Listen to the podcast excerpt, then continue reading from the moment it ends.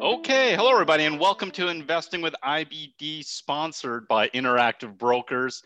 Today is February 10th, 2021. I'm your host, Arusha Paris, and today we have Sam Stovall on the show. Sam is an author and the chief investment strategist of CFRA Research. Thanks for being here, Sam. Oh, happy to be here. Thanks for inviting me. On today's podcast, we're going to talk about the current markets, we are going to talk about the Super Bowl theory, and then we will end the episode with a few current ideas.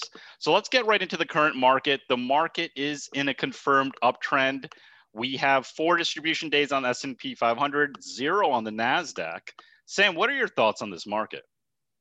Well, the market just keeps wanting to go up. It's uh, taking advantage of the stimulus that it's been uh, experiencing, and you know, basically hoping that we're going to get more of.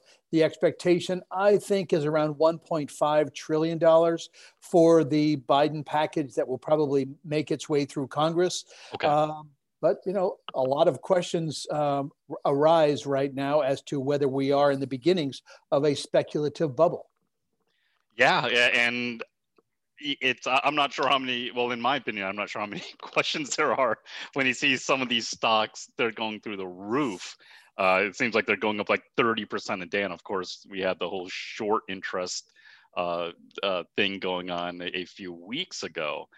Um, it, you do bring up a good point about this speculation. What what are your thoughts on on, on that with because that doesn't happen that often right no, not really. I mean, you, you, do sort of think back to the 1990s mm-hmm. uh, with the tech bubble, uh, but there are a lot of differences. I mean, back then we thought that tech was cheap, trading at 60 times forward earnings. Now we're looking at a number that's half that, and we're worried about speculation. Oh, that that's a that's a really good point uh, right there. Um, so let's get in because you, you've been doing this for, for a while now. Let, let's let's get into your background. You know, walk us through you know how you got to your position at chief investment strategist at CFRA Research. Well, sort of a circuitous route.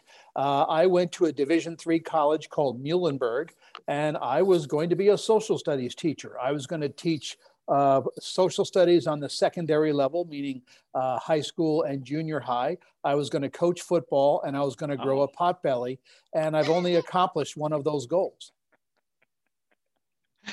Oh, that's excellent. And, and, so then, how did you end up getting into the market uh, as opposed to being uh, in, in a teacher in high school in social studies? Well, first off, the uh, the baby boom bubble had already worked its way through the school system when I graduated. So, okay. believe it or not, I had listened to my father and took some computer courses and some business courses, economic statistics, and so forth, and was then able to find a job at Control Data um, companies oh, wow. similar to IBM selling and installing computer time sharing systems. Uh, then I went to NYU, got my MBA at night, uh, and decided, you know what, I think I do want to work on Wall Street. And my first job was at Argus Research, uh, and then after that, moved over to S and P. And and your and your fa- father was also on Wall Street, right?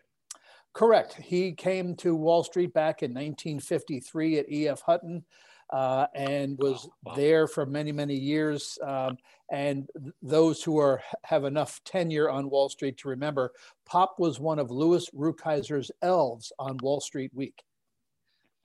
and that's a that's a really cool little story right there. So so you were working at S and P 500 or at Standard and Poor's, sorry. And um, how long were you there for?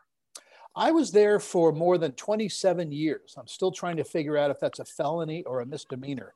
Uh, but in October of 2016, S&P decided to get out of the business that had started back in 1860. There really was a guy named Henry Varnum Poor who wrote uh, research reports on railroads. They merged with the Standard Statistics Company in 1941 were thinking about calling themselves poor standards, but then decided no, maybe S and P would be better. Um, but S and P decided we want to focus on ratings, indexes, and data, and mm-hmm. so they sold the equity research department to CFRA, which is an independent equity research firm that's been around for 25 years. Okay, and and uh, so you've been there for now what, four or five years or so in that position. Correct. Four years. Okay. And and now one interesting thing is you you had a chance to actually uh, teach, right? You actually got to satisfy that other uh, ambition that you had years ago. You got you got to be a professor for a little while at a at a college. That's right. Uh, because I, I got my CFP designation back in the early 1990s, um, a friend of mine said, Hey, Sam, would you be interested in teaching a financial planning course at Marymount Manhattan College? Uh, and I said yes. And his wife, who was the head of the finance department, said, Well, whatever his qualifications? And my friend said, He's a CFP. And she said, Done. So I taught for two semesters. And then she gave me the bad news that I was not going to be invited back. And I said, What did I do wrong? She said, Actually, on the contrary, you did too right because now the tenured professors are fighting over who's going to take your concentrated winter and summer courses. So I guess I left with a badge of honor. That's right. You, you proved that there was actually a need for students to to learn about financial planning and uh, finance exactly. in general. I guess exactly. So, at at, at uh, as a chief investment strategist, now you you ha- have a there are a number of analysts working in the group. Uh, how how do you how how do you work with them? How do you uh, kind of synthesize all of their reports that they're uh, coming up with? Well, what I try to do is add value not only to our clients, but also to our analysts. I'm not going to tell them anything they don't already know from a fundamental perspective about the stocks industries and sectors that they follow. But what I do offer is some rules, rules based investing that they can then apply to help them make better timing decisions. I like to say that uh, fundamentals tell you what, but technicals tell you when and how far.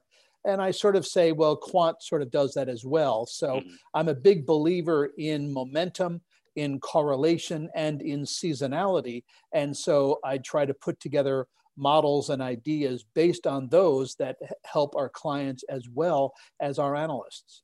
Yeah, and, and that does bring up a good point where, you know, the, the, the tech route and the quant route, uh, obviously that's always really interesting to hear because – a lot of people who go into Wall Street, they're they are strictly fundamental. You know, that they're they're going off the valuations. But doing that hybrid, what what really kind of inspired you to to explore some of those other routes? Well, I think it's because since I really was not going to be offering any fundamental guidance to our analysts or our clients, my thought was, well, I can either go technical, I can go quantitative. Hmm. And then I read the book. Uh, there were two books that really influenced me the most. One is The Stock Trader's Almanac. Uh, for the, those who are not familiar, it's basically a lot of um, you know, putting the stock market's actions to the calendar, what normally happens, et cetera. And uh, it's where you can also go to find uh, many old sayings that are found on Wall Street and whether they still have applicability.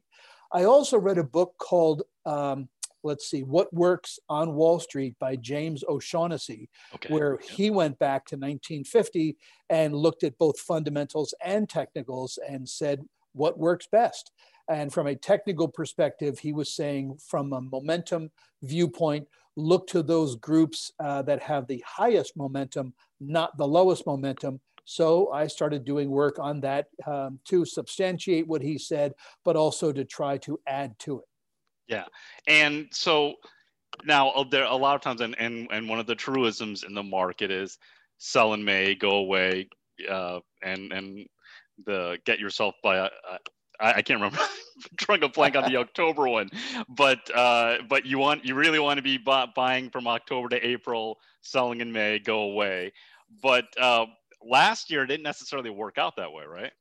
That's right. Well, uh, the the old adage is sell in May and go away. Do not return until St. Leger's Day, yes. which is a horse race in England in late September.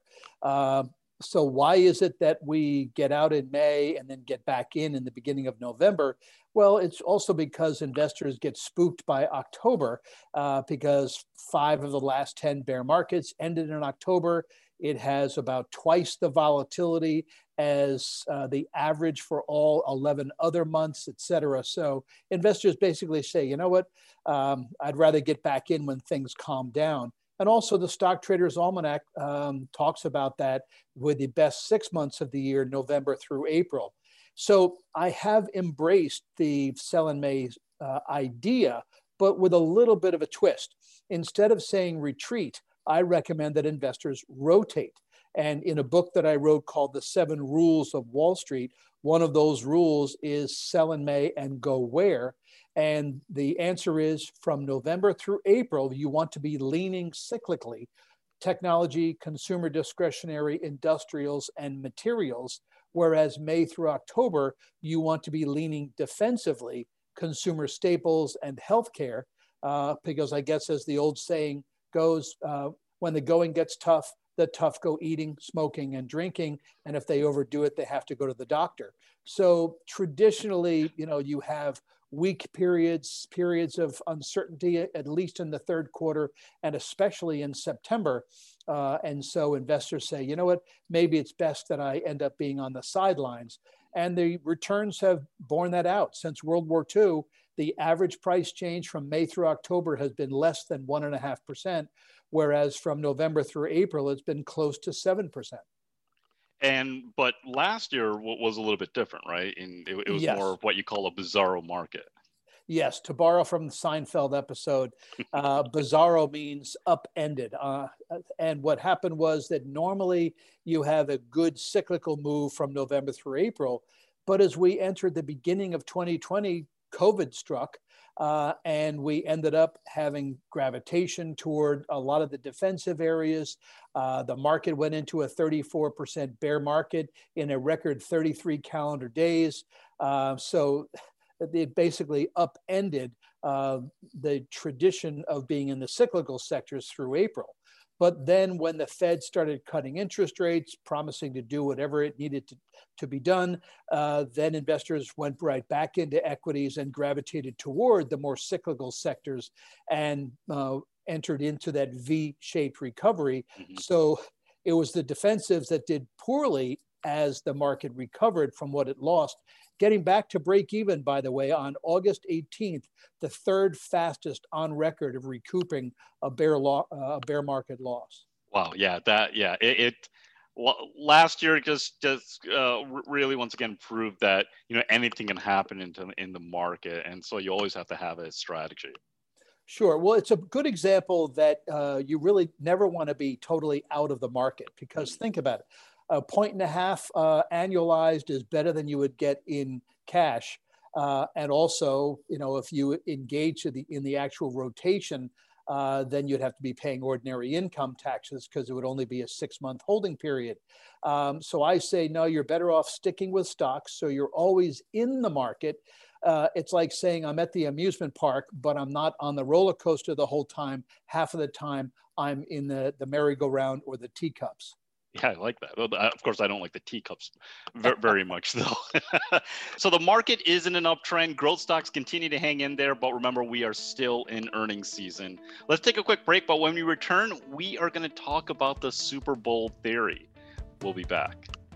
Build a balanced portfolio with Interactive Brokers fractional shares. Now you can invest in the stocks that you want, regardless of share price. Pick any available US stock and decide how much you want to invest it's that easy. Interactive Brokers offers fractional shares on more US stocks, ETFs, and ADRs than any other broker. Start investing today with fractional shares. Learn more at ibkr.com/fractions. Sam Stovall is our guest on Investing with IBD, sponsored by Interactive Brokers. Okay, Sam, let's uh, let, us first start off with what we were talking about in the, the previous segment, seasonal rotation, and and and you have a, uh, a pacer etf right? That is based on that. That's right. Um, that uh, I did a lot of traveling with S&P indices to uh, financial forums, and uh, Pacer ETF representatives also happened to be the, in the audience when I was talking about this seasonal rotation strategy. And uh, they decided, hey, let's create an ETF based on this strategy so that because it being in an ETF, you don't experience the tax consequences as you would if you did the buying and selling on your own. So SZNE uh, is the ticker for this seasonal rotation strategy. And you can learn more about it at uh, paceretfs.com. And okay, so they, they're essentially what you were talking about uh, in the the previous segment uh, of, of rotating from defensive stocks to growth stocks based on the the seasons. They're automatically doing it uh, th- throughout, throughout the year. Exactly. So um, October 31st, they take the entire portfolio, divide it into four equal parts, and populate those with the companies in tech, consumer discretionary, industrials, and materials. And then on April 30th, they sell uh, those stocks and then they split the portfolio into two 50% in consumer staple stocks, 50% in healthcare stocks. So you're always invested. It's just that you're either leaning cyclically or defensively. Yeah, and, and it does bring up a, another question. Uh, there, and I'm, I'm sure that you, you you've uh, you know seen this too. It's it's last 10 10 plus years or so. It's just been amazing at how many ETFs, how many different strategies uh, that uh, based uh, you uh, that are enacted by ETFs are out there uh, these days. Versus you know before that there were there were mutual a lot of mutual funds, and that was kind of the main way uh, for the the passive investing. You know, what, what are your thoughts on on that kind of growth right there? Well, I think the, the growth is there because of the flexibility that the ETFs offer over the mutual funds. Uh, ETFs you can buy and sell multiple times during the day, whereas mutual funds are only bought or sold at the end of the day. Also, and this is most important in my perspective, at the end of a year, you could have a down year for a mutual, but, mutual fund, but still get hit with a large capital gains tax consequence. Whereas with an ETF, most of the time you have no uh, capital gains um, exposure uh, at the end of the year. Uh, it's only when you sell that you then have either long or short term capital gains that you have to pay tax on. Oh, I mean that that is a, a great point, and, and it makes a lot of sense why that that that uh, that instrument has really exploded over the last ten years. Uh, so let's get into you know th- this was actually perfect timing here, but let, us get into the the Super Bowl theory. Uh, as as we know, the Tampa Bay Buccaneers won a few days ago the Super Bowl, beating the Kansas City Chiefs. Uh, walk us through that. What does that mean when an NFC team wins? Well, this is the uh, the Super Bowl indicator was created by a gentleman named Leonard Koppett um, back in the early 1970s, and he noticed, gee, whenever a team from the old NFL, mm-hmm. uh, now in the NFC, uh, won the Super Bowl, the market went up, and whenever an old AFL team won, then the market went down. Uh, there were a couple of asterisk teams, such as the Pittsburgh Steelers, which right. were original NFL teams, are now in the AFL. So they were counted as if they were in, still in the NFC. So oh, basically, NFC, the market goes up, uh, AFC, the market goes down. And it did fairly well. Uh, but then um, Leonard sort of stopped following it when it hit a dry spell. And then my father picked it up and really started running with it for quite some time. And now it seems as if it's a Wall Street favorite, uh, showing that Wall Street does have a sense of humor uh, because there is correlation without causation. Uh, but it's just something fun to talk about and to write about every year. And, and so with, with Tampa Bay winning, we uh, 2021 should be a pretty good year in the market. Yes, uh, the a- average uh, uh, frequency, meaning that if it pointed to an up year, this indicator was correct 84% of the time uh, since inception. Now, whenever it pointed to a, a down year, because the AFC team won, uh, it wasn't as good. It was correct only 53% of the time. Uh, but when you look at the price change, whenever an NFC team was uh, the victorious, implying that the market would go up. Not only was the batting average at 84%, but the average price advance was 11.7%. So you had a very strong price performance uh, when the NFC team won. Yeah, uh, well, you might need to modify that to add when Tom Brady wins. uh, yeah, how does the market react to? That's um, right now so so that that's one that that's one really interesting and fun kind of correlation to to look at Now, another one, and, and we had Jeffrey Hirsch on a, a few weeks ago from the Stock Traders Almanac, and uh, this is before all the all the trifecta was completed. We had two out of three trifecta when when uh, Jeff was on the show, but the third part, how January ends, the January barometer. Unfortunately for the S&P 500, we finished down a little bit, so that's two out of three. Right. Any any thoughts on that? Yes. Well, first off, I owe a lot to Jeff and his father, Yale. Uh, I've learned a lot from the Stock Traders Almanac, gives me something to write about quite frequently as well.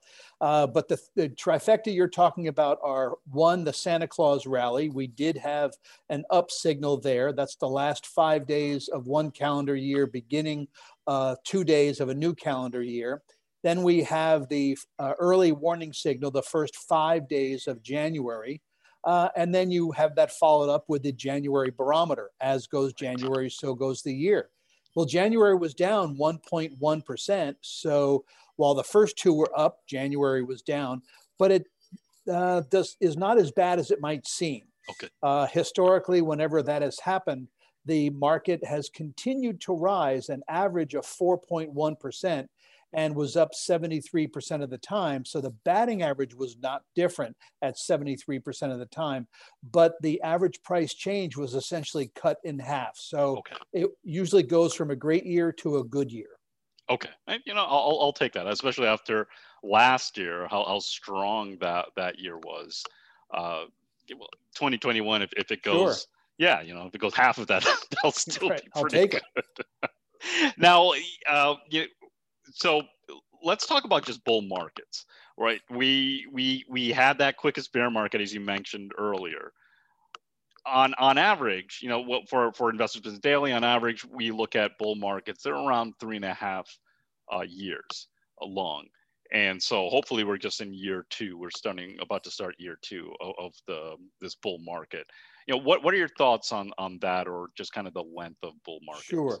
Well actually bull markets last longer than three years. Three okay. years is actually uh, a, a the, the third year is a very important year because a lot of bull markets have have suffered early demises in the third year. But on average, because we had the most recent one last 10 years, mm. um, actually closer to 11 years, uh, what we find is that bull markets last about five years plus. Okay. Um, so what it, it, says is that uh, on average, we end up advancing an additional three years after recouping all that we lost in the prior bear market. Wow. So we got we got back to break even on August 18th mm-hmm. after suffering that 34% decline in only 33 calendar days. So history would imply, but obviously not guarantee, that um, we have uh, at least until the third quarter of 2023 for this bull market to remain intact. Doesn't mean we can't have pullbacks, which are five to 10% declines. They happen on average every nine months, or corrections, 10 to 20% declines. They occur essentially every 24 months. Hmm. But what is most important, in my opinion, is the speed of recovery. On average, it's taken only one and a half months to get back to break even from pullbacks, five to 10% declines and believe it or not, only four months to recoup all that we lost after declines of 10 to 20%. So, my advice to investors is you are better off buying than you are bailing during market declines like that. Yeah, when, when you are in strong uptrends, the, the buy the dip, buy on pullbacks is always a, a good strategy. So, that that that's great to hear. Hope, hopefully, you know, 2023, I'll take it. That that would be sure. It's like that, a, the seven percent solution. The average pullback is seven percent. The average mm-hmm. Correction is 14 percent. The median bear market is 28 percent. They're all divisible by seven. So, gee, maybe uh, like put money to work at every seven percent uh, threshold. And, and, you have somehow found a way to tie it back into football, which I really like. Because um, so let's talk about uh, relative strength, because part of your strategy and, and part of the way, way at your firm and and how you look at it is.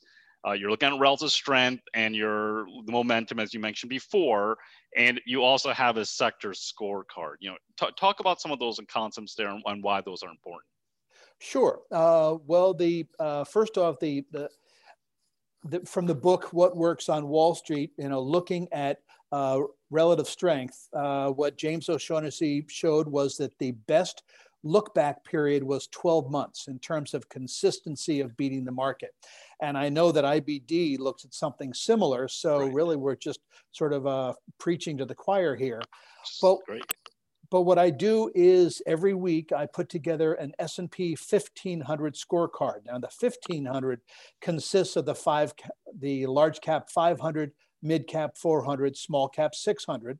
There are 11 sectors and 147 sub industries. So with each one of these sectors and sub industries, I give a score five, four, three, two, one, uh, like a movie or restaurant review. Five is best, one is worst. And it's a normal distribution. The best 10% on a rolling 12 month basis are given a five. The next 20% get a four. The middle 40% get a three. The next 20% get a two. And the bottom 10% get a one. Uh, and obviously the, the question is, how well does this work? Well, going back to 1996, which is as far back as S&P has sub-industry level data, while the market was up 7.8% on a compound annual growth rate basis, the top five, meaning the, uh, the top 10%, those ranked five, uh, scored 13.5%. Uh, those ranked four got 10.8%. Those ranked two were 6.5, and those ranked one were 6.0. So, in a sense, like whitewater rafting, let the market take you where it wants to go, has proven um, pretty profitable uh, over this near 25 year period. No, and, and that's exactly what we've found in, in our research too. So let's take a quick break. But remember, knowing where you are in the market cycle and also apparently knowing who wins the Super Bowl can help you improve your success in the markets. Coming up next, we are going to go more into this uh, sector scorecard and we will also talk about a few ideas. Stay tuned. Interactive Brokers charges 1.59% for a $100,000 margin loan. Do you know how much your broker charges? Upwards from 6.82% at Fidelity or Schwab to as high as 7.45 to 7.75% at E-Trade or Ameritrade. Move your account to Interactive Brokers and save at least $5,200, or much more if you're trading big bucks. We are back with Sam Stovall on Investing with IBD, sponsored by Interactive Brokers. Okay, Sam, let's uh, continue with the, the sector scorecard, and we can generate some ideas from that too. Uh, so um, let's look at the one of the later ones that you've had here with the the S&P uh, 1500 sub industry group and talk about some of the ones that have gotten some five stars please sure um, well first off this uh, sector scorecard is found on our market scope advisor platform uh, we offer free trials to our research if you go to cfraresearch.com uh, you can sign up for a free trial and you can find this sector scorecard. If you're too cheap, cheap to try a free trial, go to spindices.com and you can find the scorecard for the S&P 500 free of charge. Uh, so this way you don't have Perfect. to buy anything. You can get um, the S&P 500 scorecard, and there too you find um, the the um, relative strength rankings for the sectors and sub-industries. But what I'm finding is that uh, it's in many ways it's still consumer discretionary, it's still technology, but also a smattering of materials stocks in there as well. Mm-hmm. Uh, so my most recent report called EPS Optimism, uh, the final um, area, if you will, of that report was talking about revisiting this relative strength ranking and the those groups with the highest rankings, um, I came up with stocks that serve as proxies for these sub industries. So companies like Deere in the agricultural and farm machinery area, FedEx in air freight and logistics, Dana Corp in air par, uh, auto parts and equipment. Um, Best Buy is in computer and electronic retail. Freeport McMoRan doing very, very well in the copper space. Um, a name that you really don't think about too much, Eastman Chemical in the diversified chemical category is holding up quite well.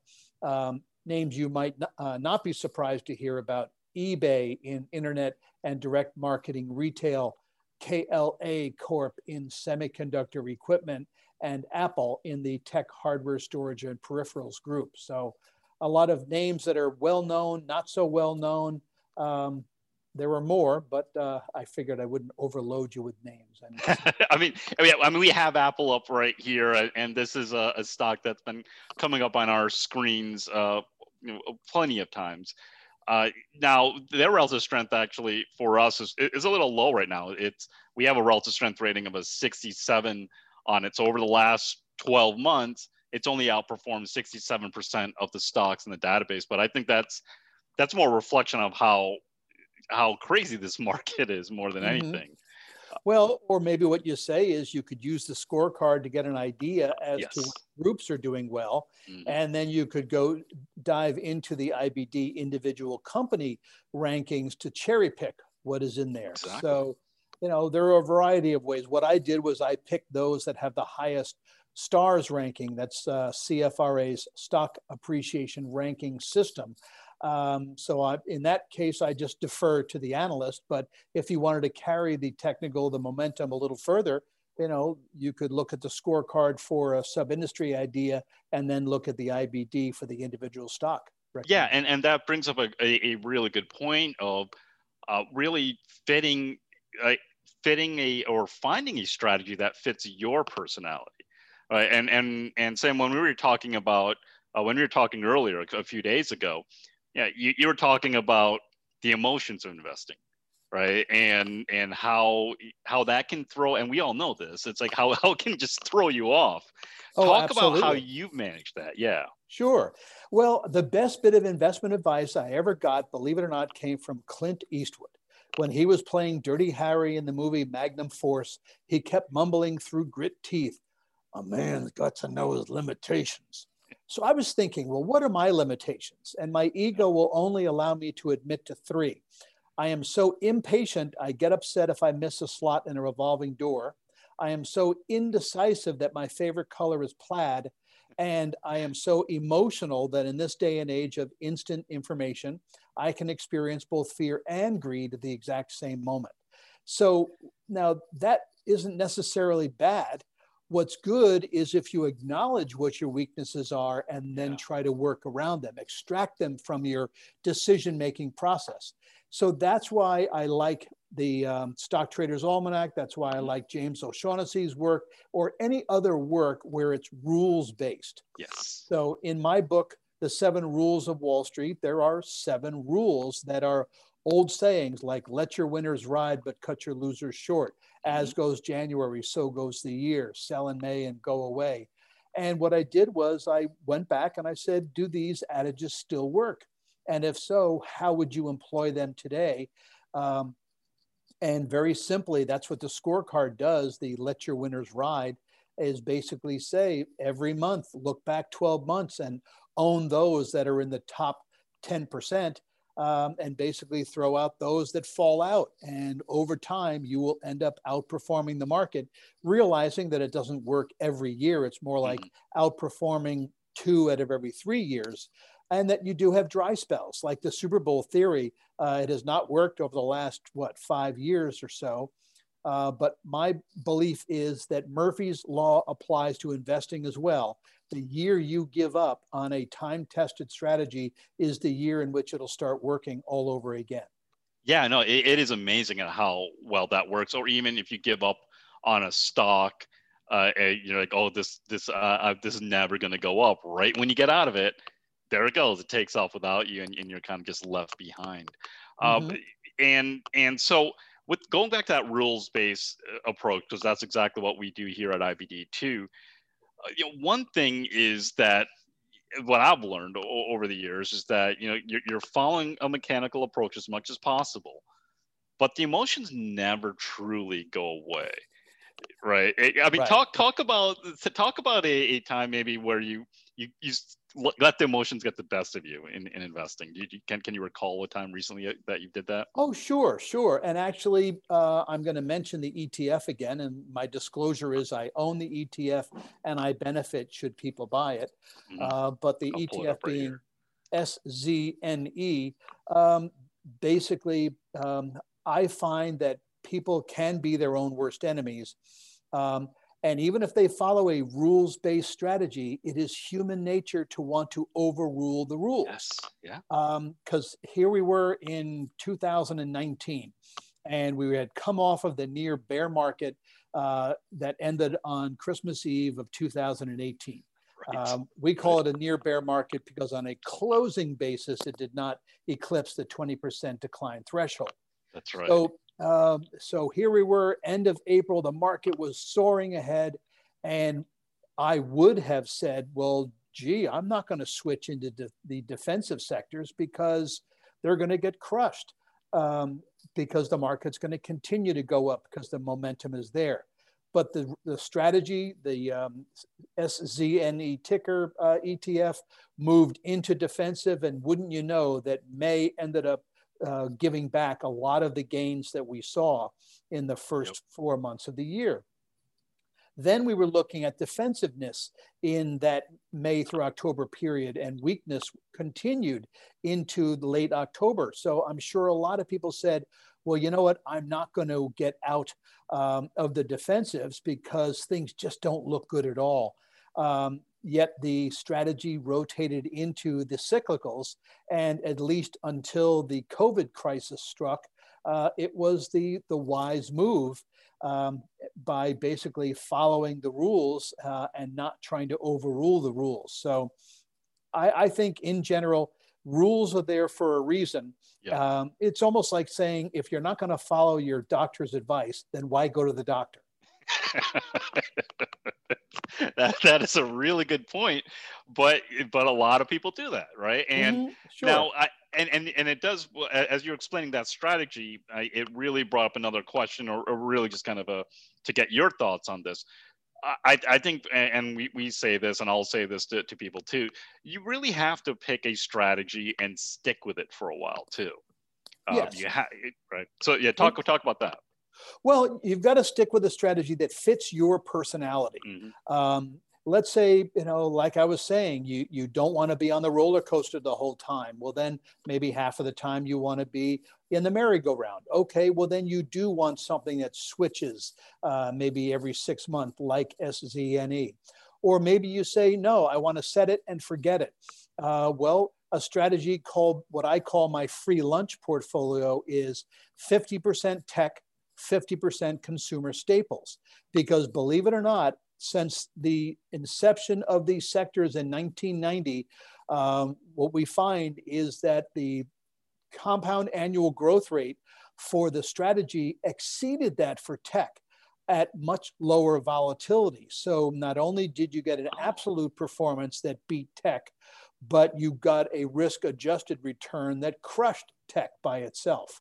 Uh, so let's say you say, I want exposure to tech, but at the same time, uh, I want some exposure to defensiveness.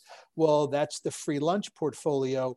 Uh, if you want to be more active, however, but still take a balanced approach, you could look at what I call my barbell portfolio, which at the beginning of every year, you buy the 10 worst performers from last year and the 10 best performers from last year. And when I say performers, I mean the sub industries in the S&P 500.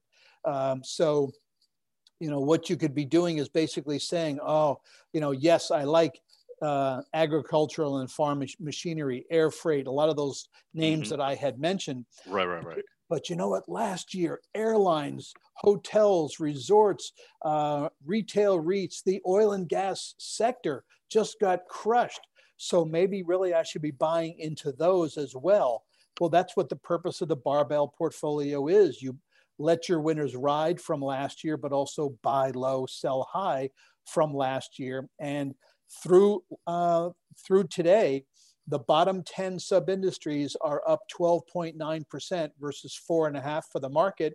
And the top 10 are up eight and a half percent. So, so far, so good. The strategy is working pretty well. Yeah, no, that that uh, is is really interesting, and it, once again, I mean, it's it, there really is a strategy for everyone. You just gotta take some time to figure out your own personality yep, there. Yep. Uh, and you know, you, you mentioned another really important thing for investors uh, is the volatility. Right. So there there are plenty of investors, and probably uh, I would say even uh, maybe the majority of investors, they they might even be willing to sacrifice a little bit of return in, in return for less volatility because that fear once again can scare people out. Oh, and I'm I'm certain that fear is a greater motivator than greed, uh, yes. uh, because what do we say? The the stock market takes the escalator on the way up, but the elevator on the way down. I think that's the nicer version these days. I, I think there's a more a worse version before, but I think that's good, right? Sure. And so the thought is, well, obviously, you know, people are more worried about losing money. I always found it interesting that. Um, like with the financial crisis of 07 through 09 mm-hmm. um, you know you, you, check your sister-in-law theory which is the minute she gets out uh, is the minute that you uh, that you know that the bottom is in place. Um, and the flip side is your brother-in-law theory that you know if he gets out at that time every advisor has one client um, that ends up being their barometer, male or female, young or old. There's mm-hmm. one person out there who has um, zero tolerance, and they're usually the one that wants to sell at the bottom. Yep. Um, so my feeling is, you know, have a strategy not only for when the market is going up, but what are you going to do or not do when the market goes down? Yeah, and going off that, uh, just get being aware of hearing normal people how they react to the stock market I, I'm, I'm sure you're hearing this. Uh, I've definitely seen it. I've, i know others have uh, have experienced it too. I'm starting to get phone calls from relatives, from other friends I haven't heard from in years and years, and they're asking about the stock market. How do I get invested in this? Exactly. Yes. Right. Uh, my, I have two nieces who have never invested before. Yeah. And they asked me, Uncle Sam, I want to get, you know, get in, in, the stock market. What do I do? Yeah. And all I could think of was Joe Kennedy or Bernard Baruch getting advice from their shoe shine person.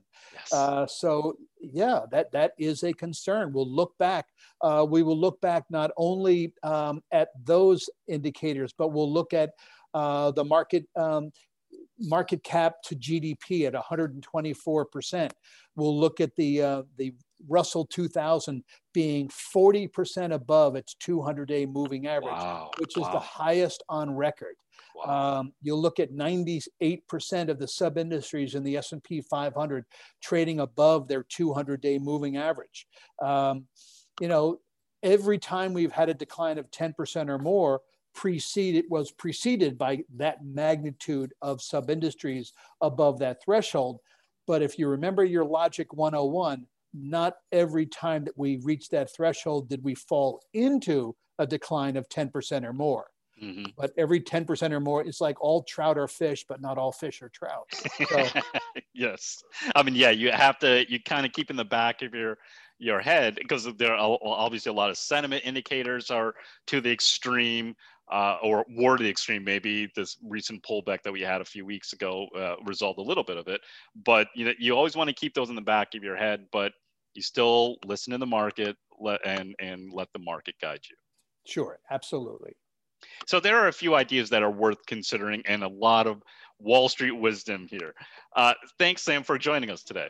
Oh, my pleasure. Had a wonderful time. I hope you invite me back. Absolutely. Next week, we will have Jon Najarian returning back to the show. Jon is the co founder of Market Rebellion and a re- regular guest on CNBC. So that's it for this week on Investing with IBD. I'm Arusha Paris, and thanks for listening. And for this week's notes charts, make sure to go to investors.com slash podcast, where you'll find details for each episode in the podcast episode section. And make sure to subscribe, rate, and review our podcast if you haven't already. We'd really appreciate it. You can also send us your questions and comments to investingpodcast at investors.com. We would love to hear from you and may use your comments on an upcoming episode.